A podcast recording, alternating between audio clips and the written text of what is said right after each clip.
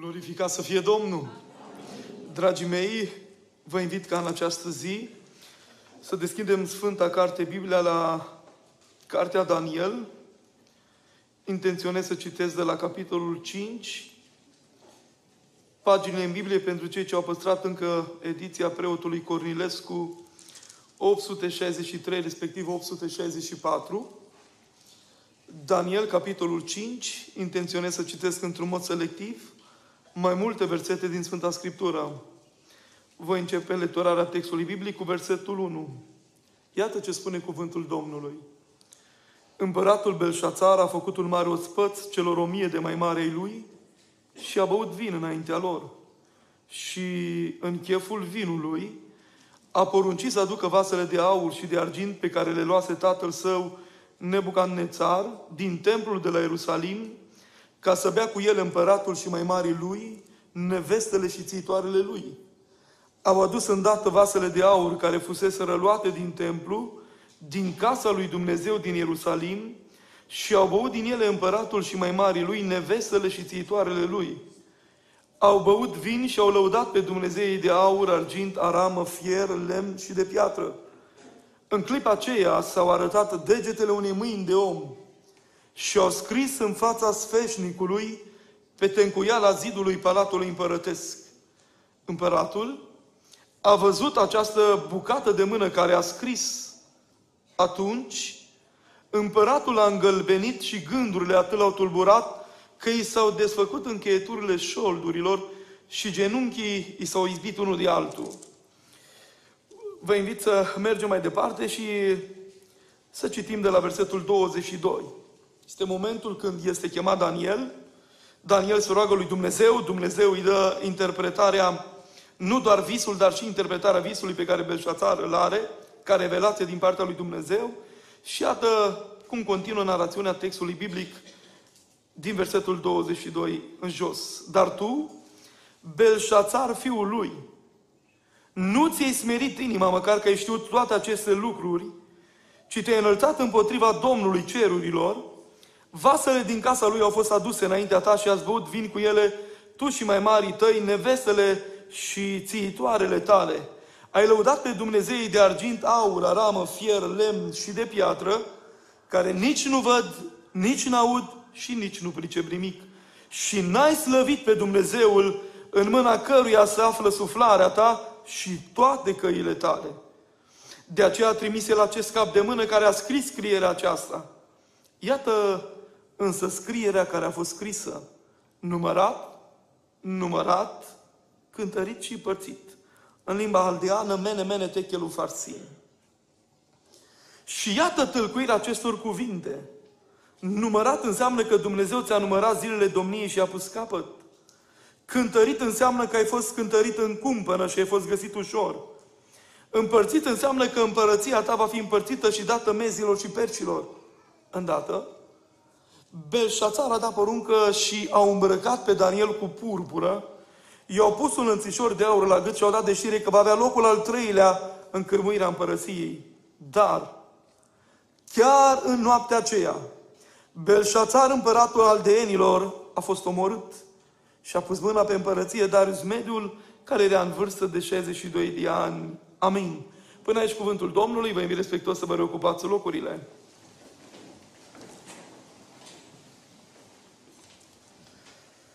Dragii mei, mulțumesc Bunului Dumnezeu care în această dimineață mi-a dat harul să fiu cu dumneavoastră la părtășie. Sigur că mulțumesc și pastorului Oros pentru invitația pe care mi-a făcut-o. Invitația dânsului, pe de o parte, mă onorează, pe de altă parte, mă responsabilizează și îmi doresc în această zi ca, dincolo de cuvintele mele, să fie vocea lui Dumnezeu. Pastorul Oros martor că m-a întrebat undeva pe la începutul slujbei ce titlul de predică vei avea. Și am spus încă nu știu. Mai dați-mi răgați câteva minute. Pentru că frământam în mintea mea mai multe texte biblice și mulțumesc pe această cale pentru posibilitatea de a mă ruga lui Dumnezeu să-mi dea un cuvânt potrivit cu nevoia poporului. Noi, în general, predicatorii spunem asta uneori din complezență, alteori ca să dea bine și să încurajăm cumva Sicul omului, bă, merită să asculți predica până la final. Dar îmi place să cred că da, cuvântul pe care în această zi vi-l voi împărtăși, este cuvântul pe care Dumnezeu mi l-a pus pe inimă. La finalul predicii se va vedea. Dar îmi doresc din toată inima ca în această zi să nu spun nici mai mult, nici mai puțin decât are Dumnezeu un plan pentru fiecare dintre noi. Înainte să încep propriu zis proclamarea cuvântului Dumnezeu, permiteți-mi în această zi să încep cu o ilustrație extrem de grăitoare care va prefața întreg mesajul pe care vreau să vi-l împărtășesc. În urmă cu ani buni de zile s-a dat un mare concert de muzică clasică. Au fost invitați foarte mulți oameni să interpreteze diferite piese muzicale, printre care și un copilaș, care trebuia să interpreteze o partitură la pian. La finalul aportului său muzical, întreaga tribună s-a ridicat în picioare și a apreciat reușita lui muzicală. Numai că, la un moment dat, în mijlocul uralelor și a aprecierilor felurite, organizatorii acelui eveniment observă că acel copil care a interpretat piesa la pian plângea în houte și nimeni nu-i putea podidi plânsul.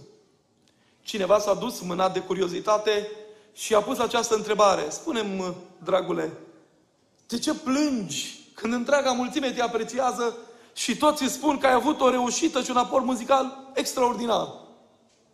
La care copilul îl face tăcere preț de câteva secunde, iar apoi, întremându-se, rostește câteva afirmații.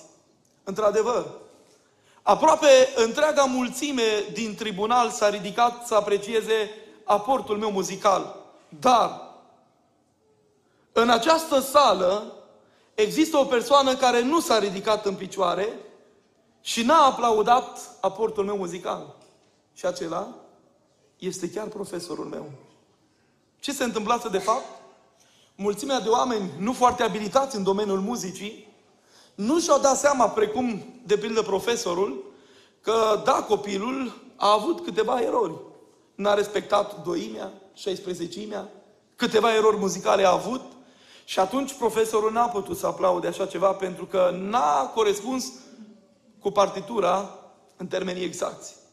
Și atunci așa se justifică lacrimile și tristețea mea din această zi.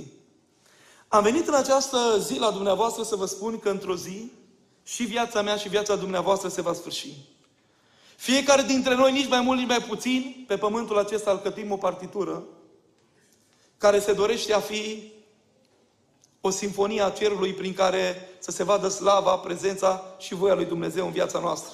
Numai că vreau să vă spun că într-o zi partitura aceasta a vieții noastre se va sfârși.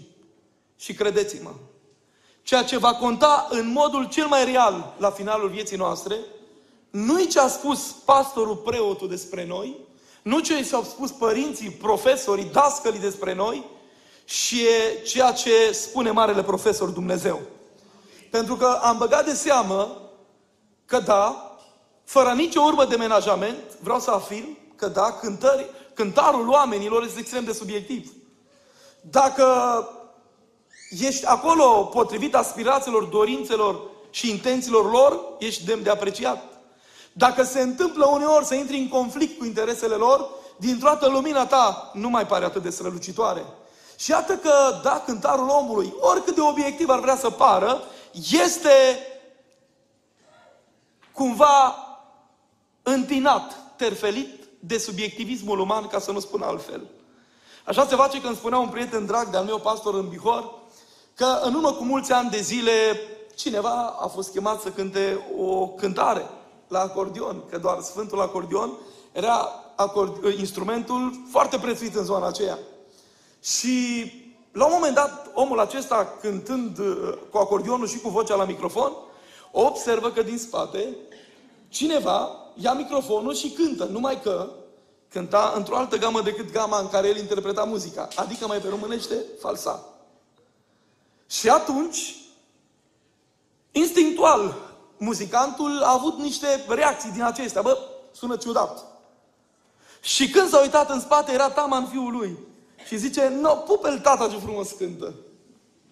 Pentru că noi oamenii suntem extrem de subiectivi. Dacă e vorba de prunce altora, Domne, merită pedepsiți, ostracizați. Nu Dumnezeu pentru ăștia nu mai are nicio soluție de reabilitare. De e vorba de mine și de pruncii mei, întotdeauna vom găsi în circunstanțe atenuante. Devenim niște ilustri avocați care putem pleda cu succes atunci când este vorba despre noi și ale noastre. Însă, dacă da, cântarele oamenilor sunt subiective și pot da eroare fiind mânate de nedreptate, vreau să vă spun că există un cântar. Acest cântar este obiectiv, drept, corect și fără nicio urmă de eroare. Este cântarul lui Dumnezeu.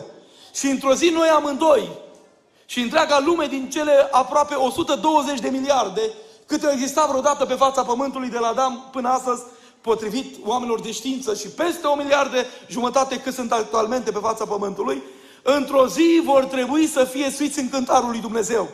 Și credeți-mă, cântarul lui Dumnezeu vede drept și fără nicio urmă de eroare. Așa se face că într-o zi Dumnezeu a hotărât pe unul din cei mai proeminenți împărați ai vremii, pe nume Belșațar, să-l suie în cântarul lui. Și când l-a suit Dumnezeu în cântarul lui pe Belșațar, credeți-mă că la pachet cu cântarul lui Dumnezeu erau și cântarele oamenilor. Și știți ce spuneau împărații vremii și toți oamenii din jur? Nu există împărat mai bun decât Belșațar. A ajuns să construiască un imperiu atât de promițător. Părea că e cu totul invincibil.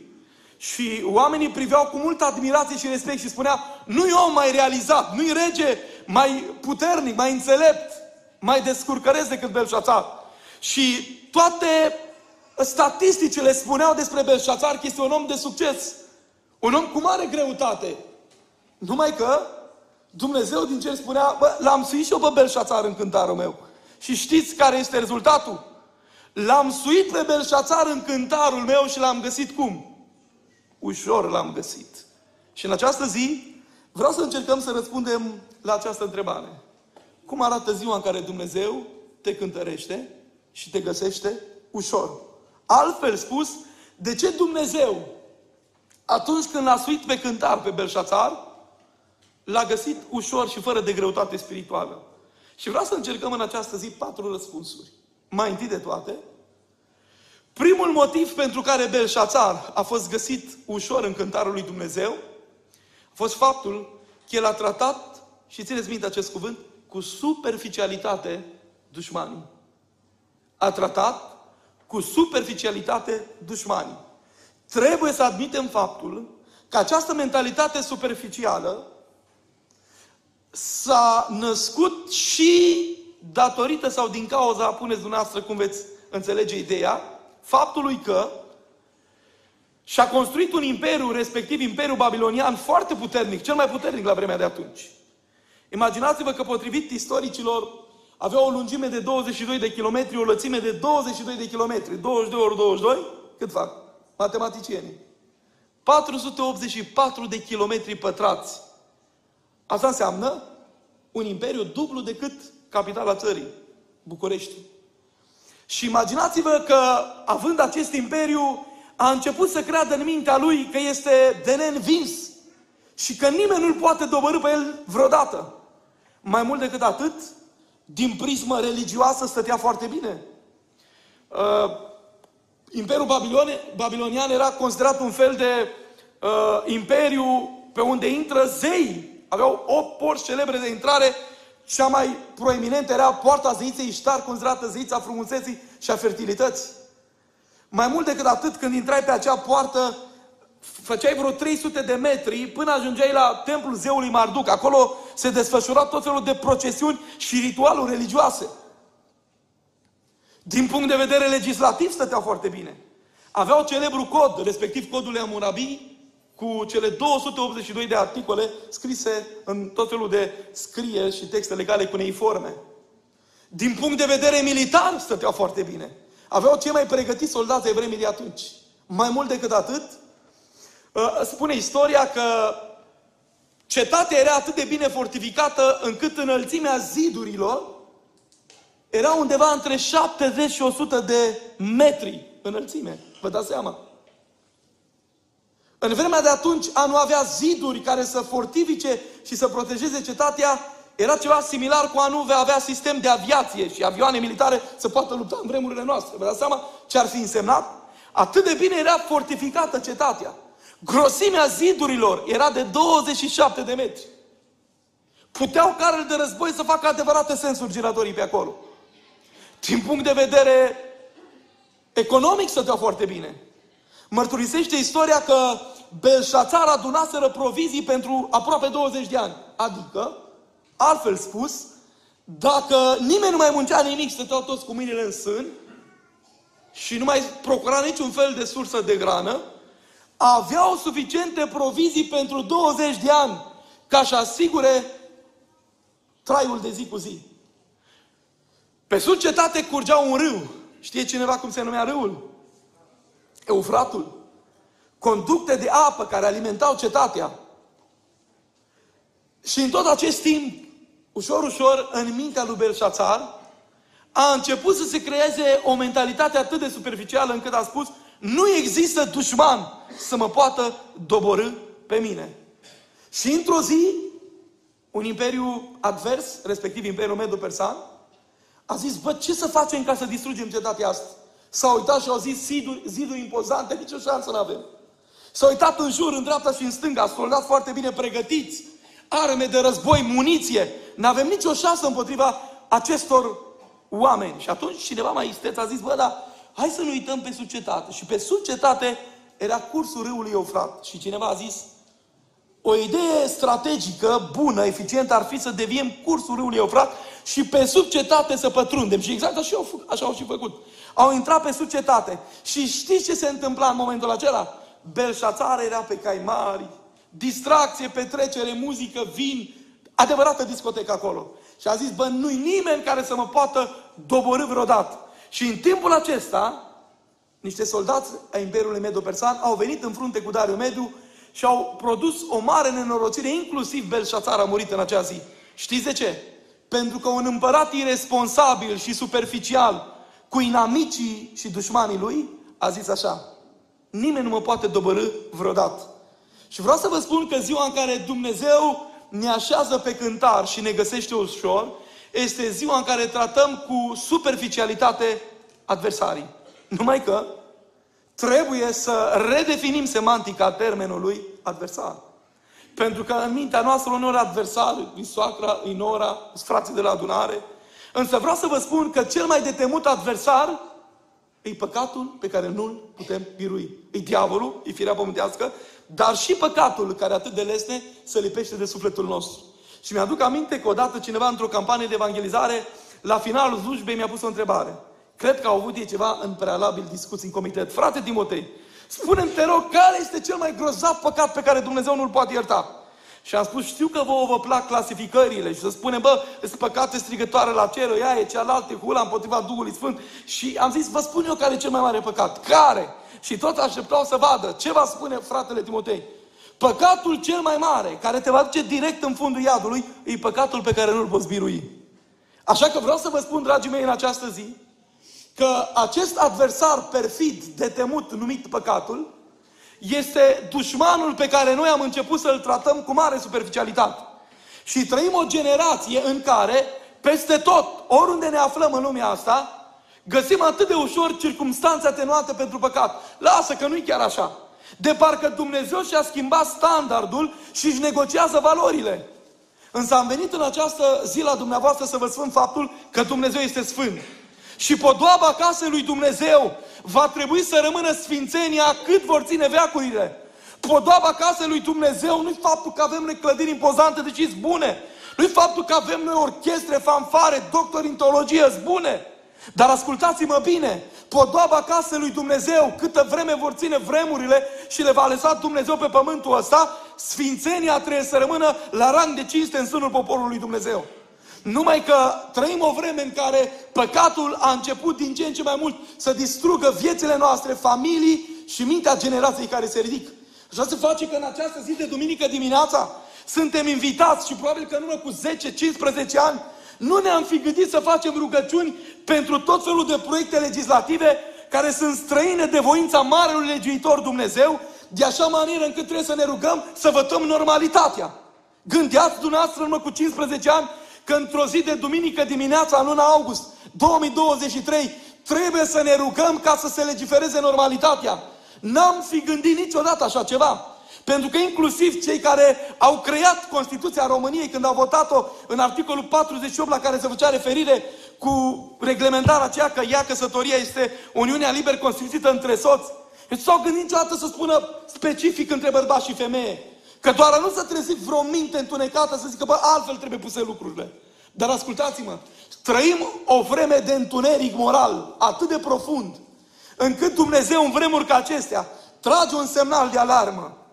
Trăim o vreme în care tendința noastră este să diluăm credința adevărată și să acceptăm ușor, ușor păcatul în toate formele sale.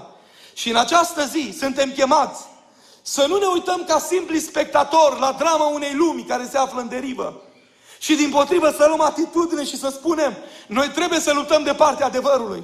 Astăzi putem predica adevărul. Astăzi putem spune că da, Dumnezeu împotriva divorțului. Astăzi putem predica că da, Dumnezeu este pentru căsătoria între un bărbat și o femeie. Mâine, eu, pastorul Oros, nu știm dacă vă mai putea predica decât probabil în spatele gratilor.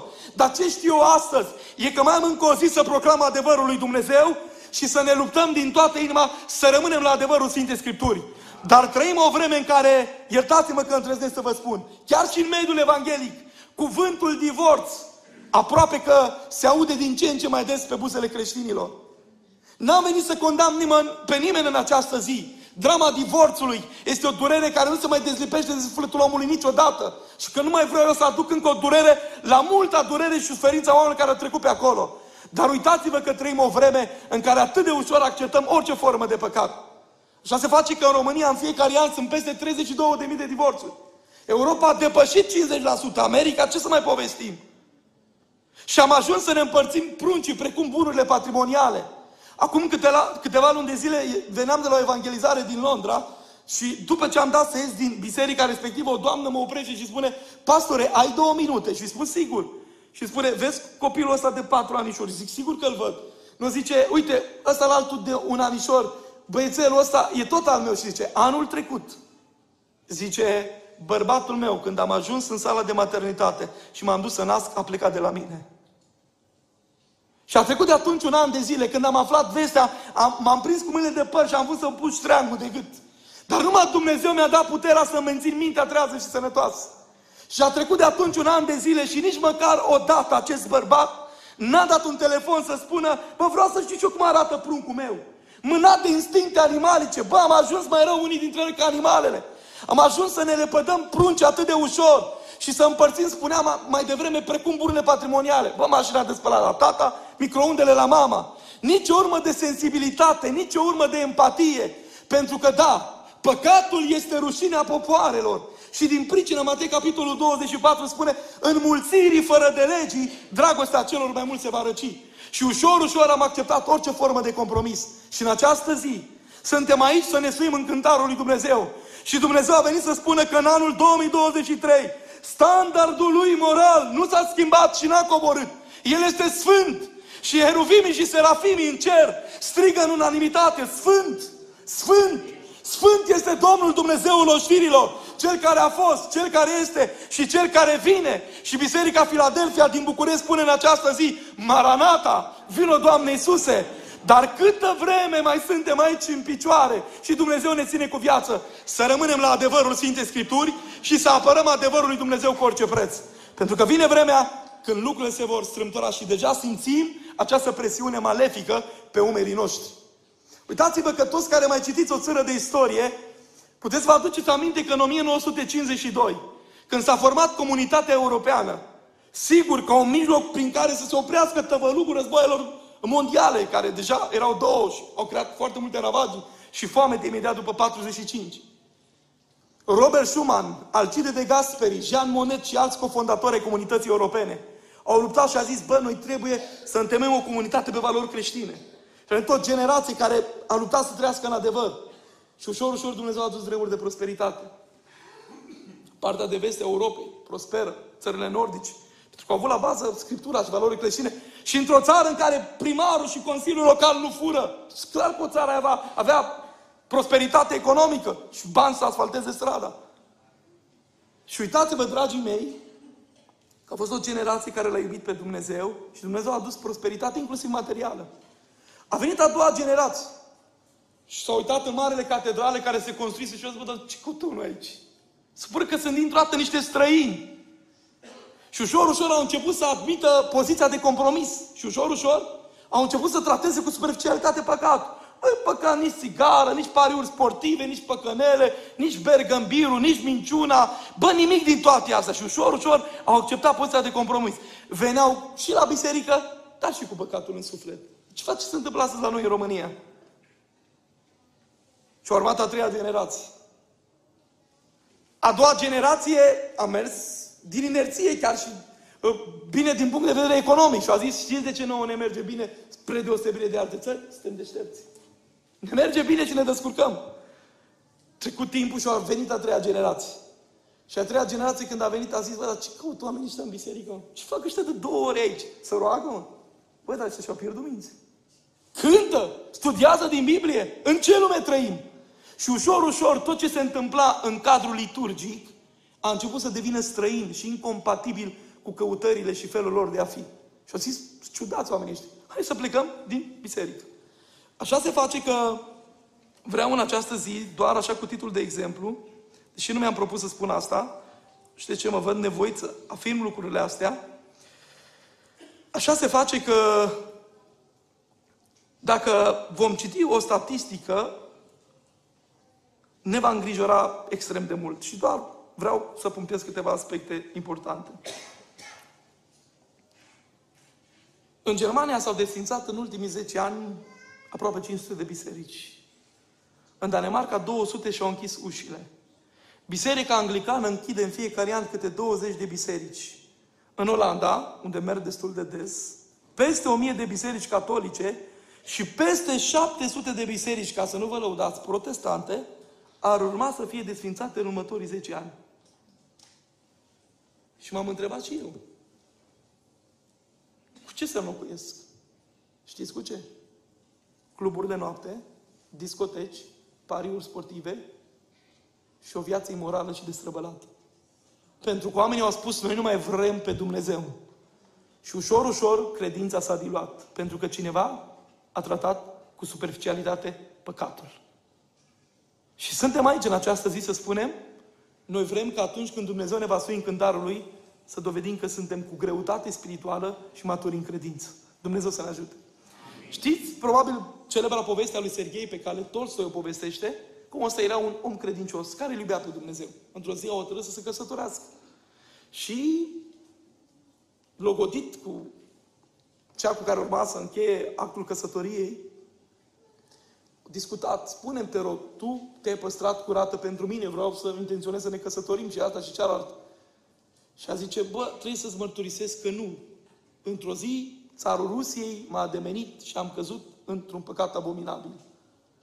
La care el, din momentul ăla, rămâne dezamăgit, rupe logodna, se însingurează, povestește Tolstoi, într-un sat în care se retrage de viața publică, stă, se roagă, citește Biblia și rămâne un om evlavios, rugându-se toată viața și dedicându-se lui Dumnezeu.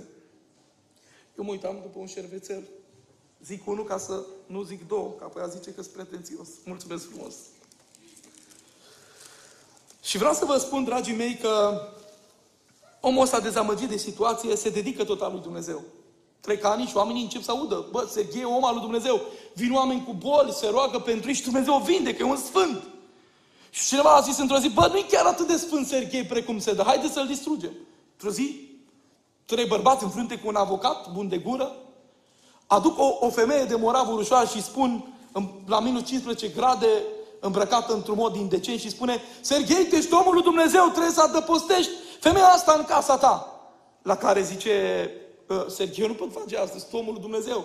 Da, dar în Biblia ta spune că trebuie să fii găzduitor. Bă, la toate insistențele, a venit femeia aceea în casa lui. Și nu vă spun întâmplător lucrul acesta.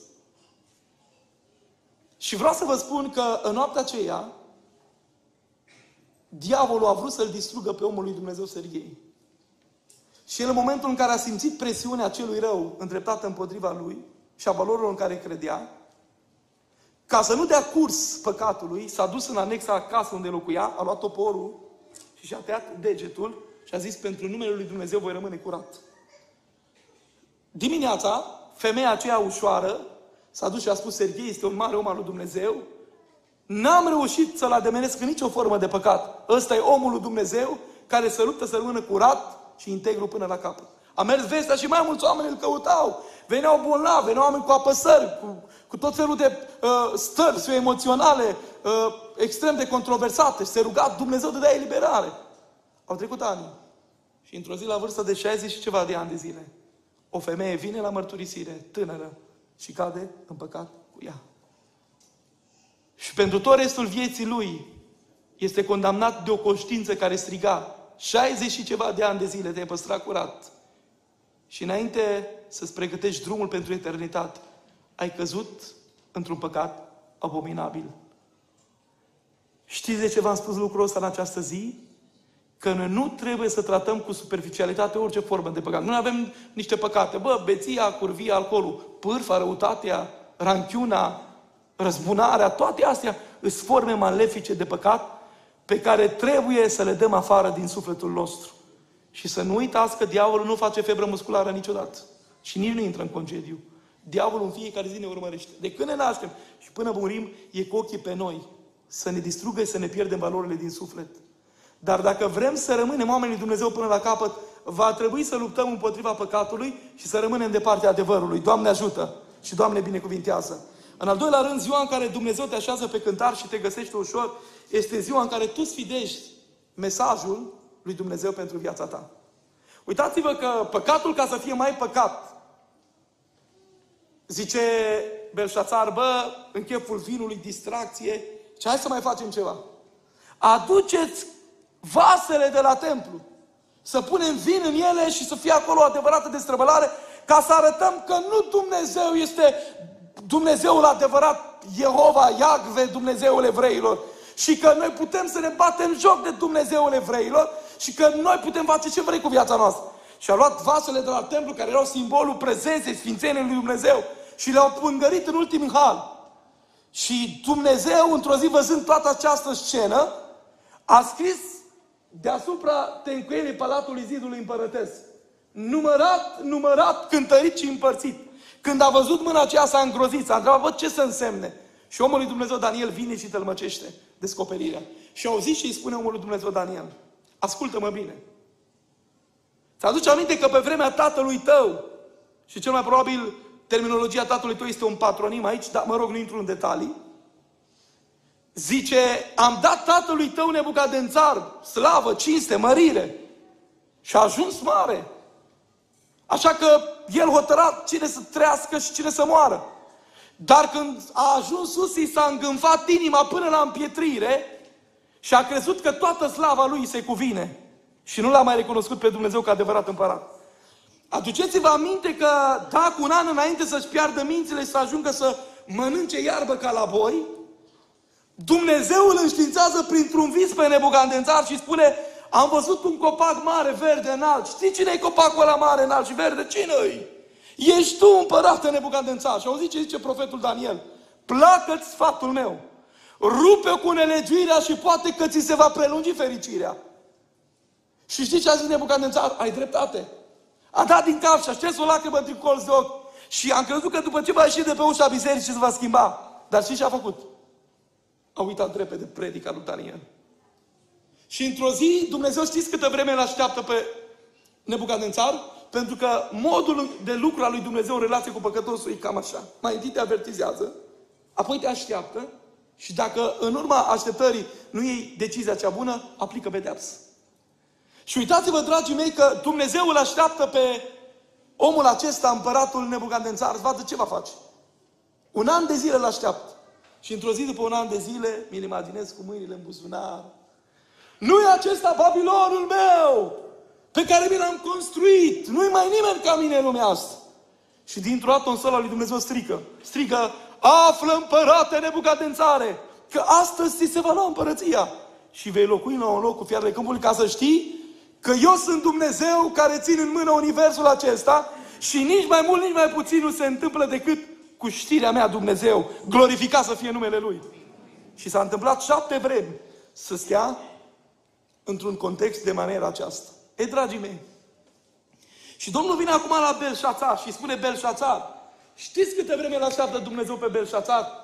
de la momentul în care îi dă revelația până la momentul aplicării pedepsei. Nu un an capătai că o zi. Știți de ce? Pentru că tu ai văzut în casa ta și cine a cunoscut mai mult, Dumnezeu cere mai mult de la el. De aceea îi spune tu, Belșațare, măcar că ai văzut toate aceste lucruri, nu ți-ai smerit inima și ai continuat mai departe în păcatul tău și în mojicia unor fapte abjecte. Pentru că vreau să vă spun ceva în această zi, da. Ziua în care Dumnezeu te uh, așează pe cântar și te găsește ușor, este ziua în care Dumnezeu se uită spre noi și vede că noi sfidăm mesajul Lui, mânați de aroganță și superioritate și spunem, știm noi mai bine ce avem de făcut. Și vreau să vă spun în această zi că da, Dumnezeu este bun, dar Dumnezeu este și drept. Și Dumnezeu are un timp de așteptare pentru fiecare. Câtă vreme ești în interiorul vremii de așteptare și de cercetare a lui Dumnezeu, poți să iei o decizie de schimbare pentru viața ta. Și vreau să vă spun în această zi că dacă vreodată cineva v-a predicat că Dumnezeu este infinit și nelimitat, au greșit. Vreau să afirm 100% biblic că Dumnezeu este finit și limitat. Știți în ce? În răbdare. Spune femeii din Apocalipsa, i-am dat vreme să se pocăiască. Pe Nebucandențar Dumnezeu îl așteaptă 12 luni. Poporul lui uh, uh, Israel 40 de ani. Poporul Ninivean câte zile?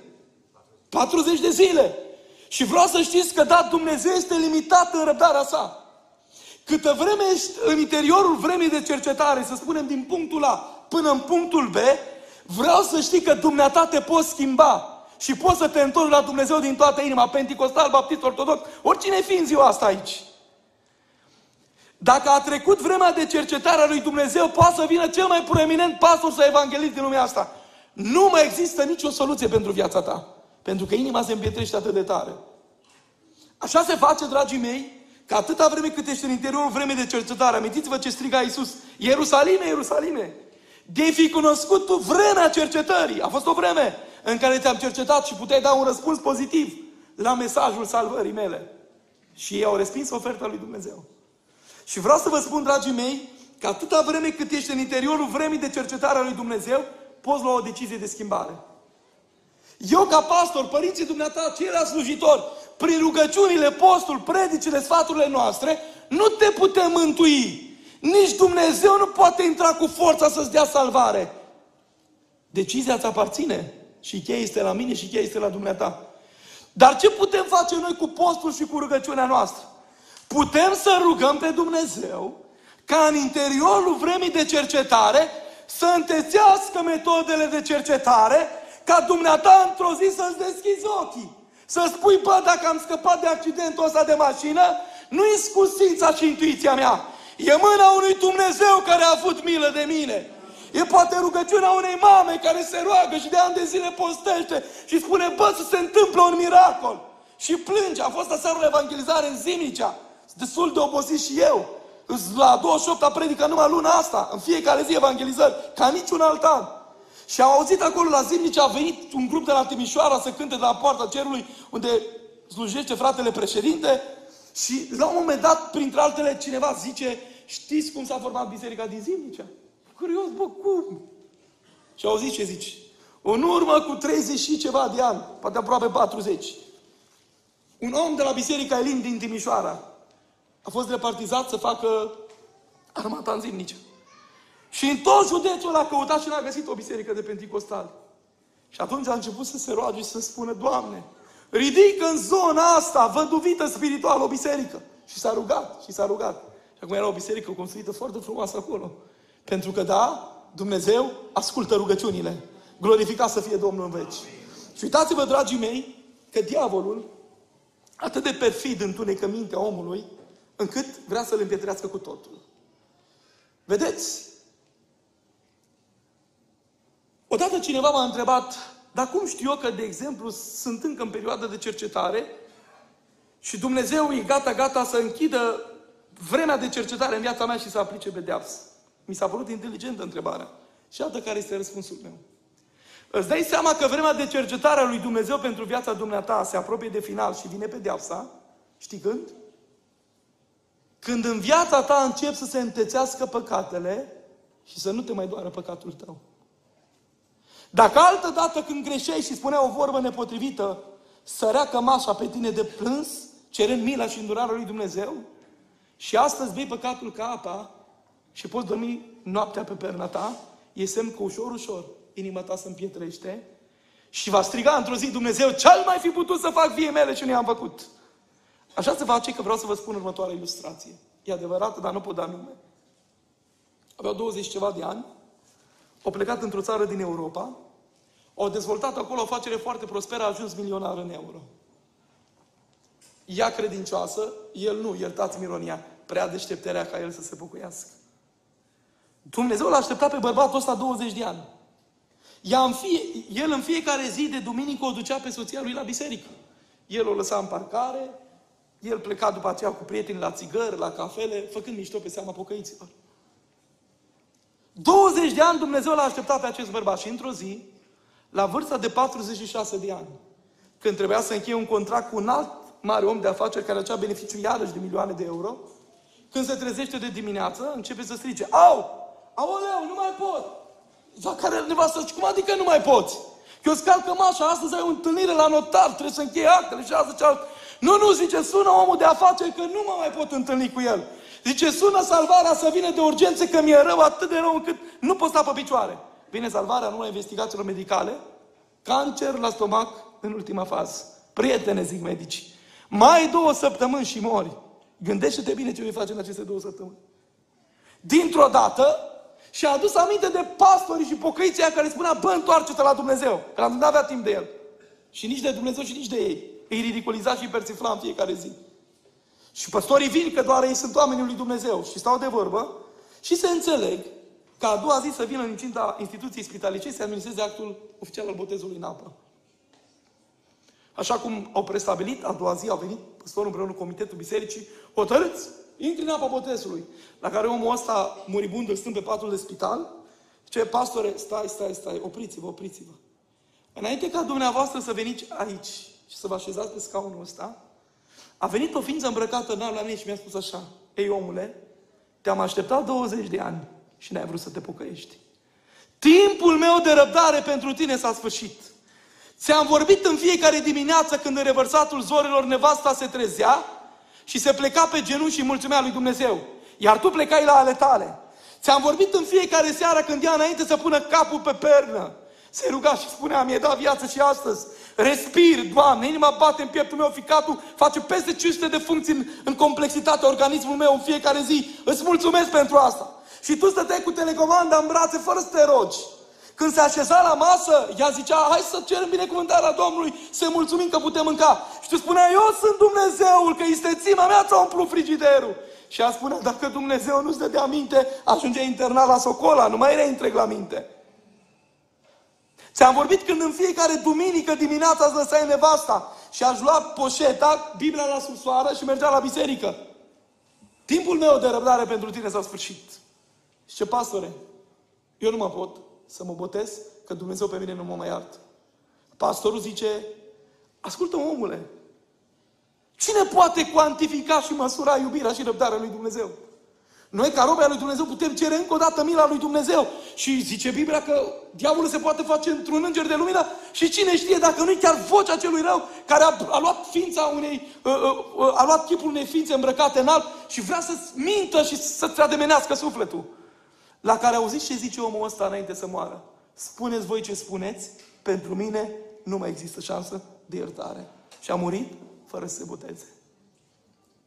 Că da, Faraon și-a pietrit el inima și apoi o împietrește Dumnezeu. Pentru că vreau să vă spun ceva în această zi.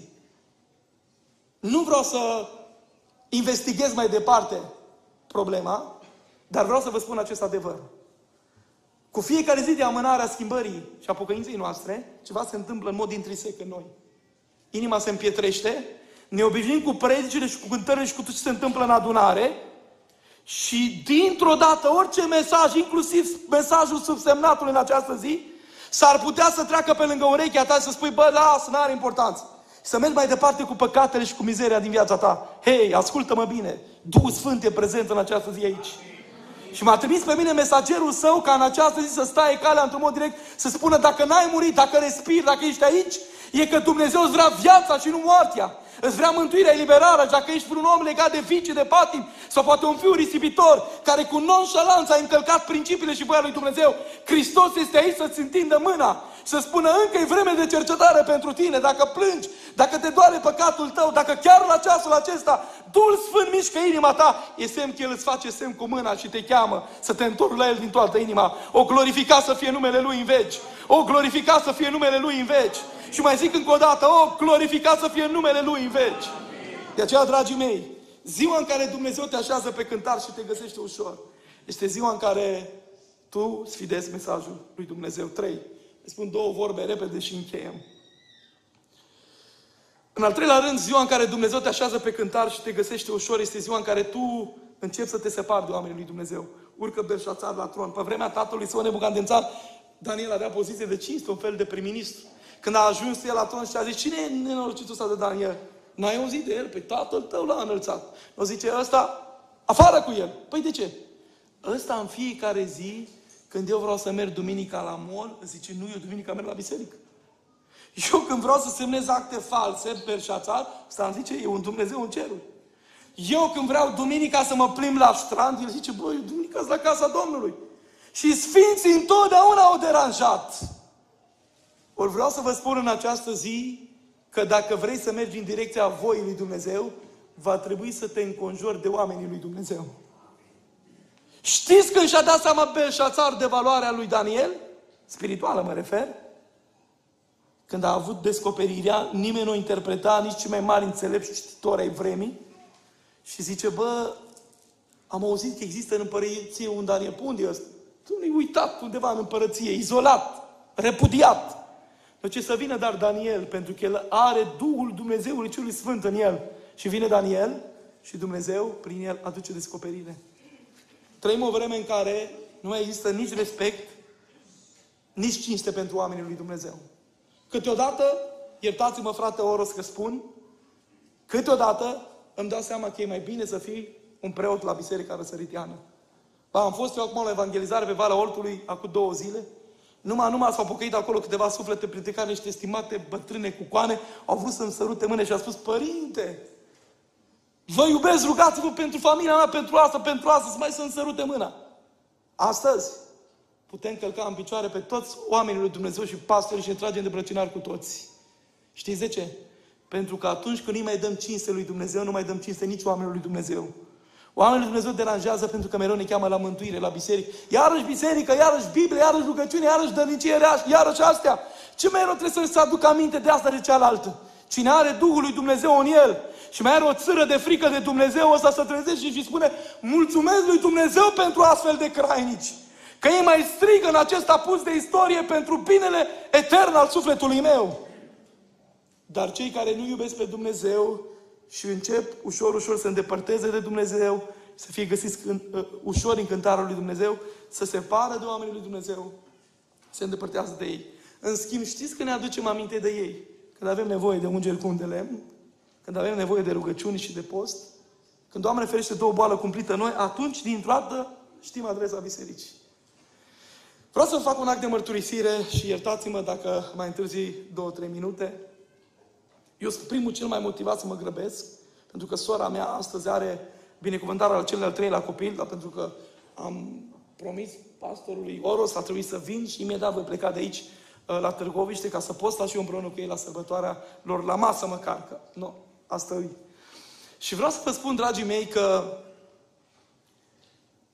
eu n-am vrut să mă fac pastor. Chiar când m-am căsătorit, am propus soției mele, bă, eu nu vreau să fiu pastor. L-am iubit pe Dumnezeu de mic, l-am slujit pe El, dar am zis predicator, da, nu pastor. Am avut casă, tată, pastor, care am știut ce înseamnă. Ce înseamnă greutățile slujii. Nu pot uita niciodată când cineva foarte mult rău i-a făcut tatălui meu, invocând tot felul de minciuni. Și a plecat. Din biserică și a făcut foarte mult rău și spinare și aia și cealaltă, nu intru în detalii. Și într-o zi a zis, uh, îmbolnăvindu-se, nenule, vreau să vii la mine să te rogi. Și eu zic, era mic. Dar cum dintr-o dată acum când s-a îmbolnăvit, n-a uitat numărul tău de telefon și ești bun acum. Să vină prietenii cu care stătea la sindrofil, la masă și la concedii de lux să se roage pentru el. Credeți că ei nu știu cine e omul lui Dumnezeu care se luptă să trăiască cu integritate? Ba da, știu. Și am zis, vă uitam, eram copil, bă, ce va face tata? Se va duce să facă ungerea cu un sau nu? Și omul lui Dumnezeu și-a luat inima în dinți și a luat sticluța și a mers. Pentru că da, noi suntem gata secunda numărul 2 să ne călcăm imaginea noastră în picioare, dar ascultați-ne, suntem și oameni. Și noi plângem și noi avem răni și noi avem zbateri, întrebări la care nu avem răspunsuri de o grămadă de ori. Păi și l-am văzut că s-a dus și m-am uitat, s-a dus, s-a rugat. Și au zis ce zice omul ăsta, n-am crezut că ai să vii să te rogi vreodată pentru mine. După ce i-a făcut ungerea cu un lemn, Dumnezeu s-a atins de el și l-a vindecat.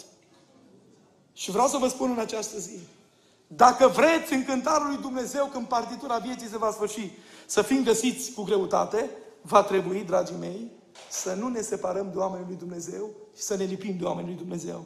Și vreau să închei spunându-vă că ziua în care Dumnezeu te așează pe cântar și te găsește ușor, este ziua în care toți subestimezi chemarea. Știți că Proverbe 31 spune că împărații n-au voie să bea vin, nici băutura amețitoare. Și el și și-a zis, nu contează. Vii orice altceva, să fidezi toate poruncile lui Dumnezeu. Și când tu subestimezi chemarea de cântăreți, de predicator, de pastor, de om al lui Dumnezeu pe care Dumnezeu ți-a dat, este ziua în care vei fi găsit ușor. Unul din împărații Franței trebuia să cedeze tronul, ajungea la pensie și urma, potrivit uh, legii vremii, să urce la tron pe cale uh, ierarhică băiatul lui. Următorul succesor regal. Și când s-au dus consilierii împăratului uh, să pună haina de rege pe fiul lui, unde credeți că l-au găsit? La țigări, cu prietenii, la discotecă, în fapte de rușine. Și au zis consilierii împăratului, împăratul te caută și tu ești aici? Vrea să te pună în poziția de rege și tu continui să rămâi în zona asta? În momentul acela, au luat haina de rege pe care împăratul le-a dat-o, consilierii au pus-o pe umerii pruncurii lor și el atunci a zis, prieteni, adio, de astăzi nu ne vom mai întâlni aici. Și a plecat și a urcat pe tron și a schimbat felul lui de viață. În urmă cu 2000 de ani, regele regilor și împăratul împăraților Iisus Hristos a venit în lumea noastră și a zis, sunt gata să vă dau haina de fi și fiice ale regelui Iisus. În momentul în care haina asta a mântuirii se așează pe umerii tăi, nu mai e voie să te comporți oricum. Dumnezeu să ne ajute și să ne binecuvinteze. Așadar, când se va încheia viața noastră, Bunul Dumnezeu să ne dea harul de a fi găsiți cu greutate în cântarul lui Dumnezeu și Dumnezeu să ne ajute pe toți. Amin.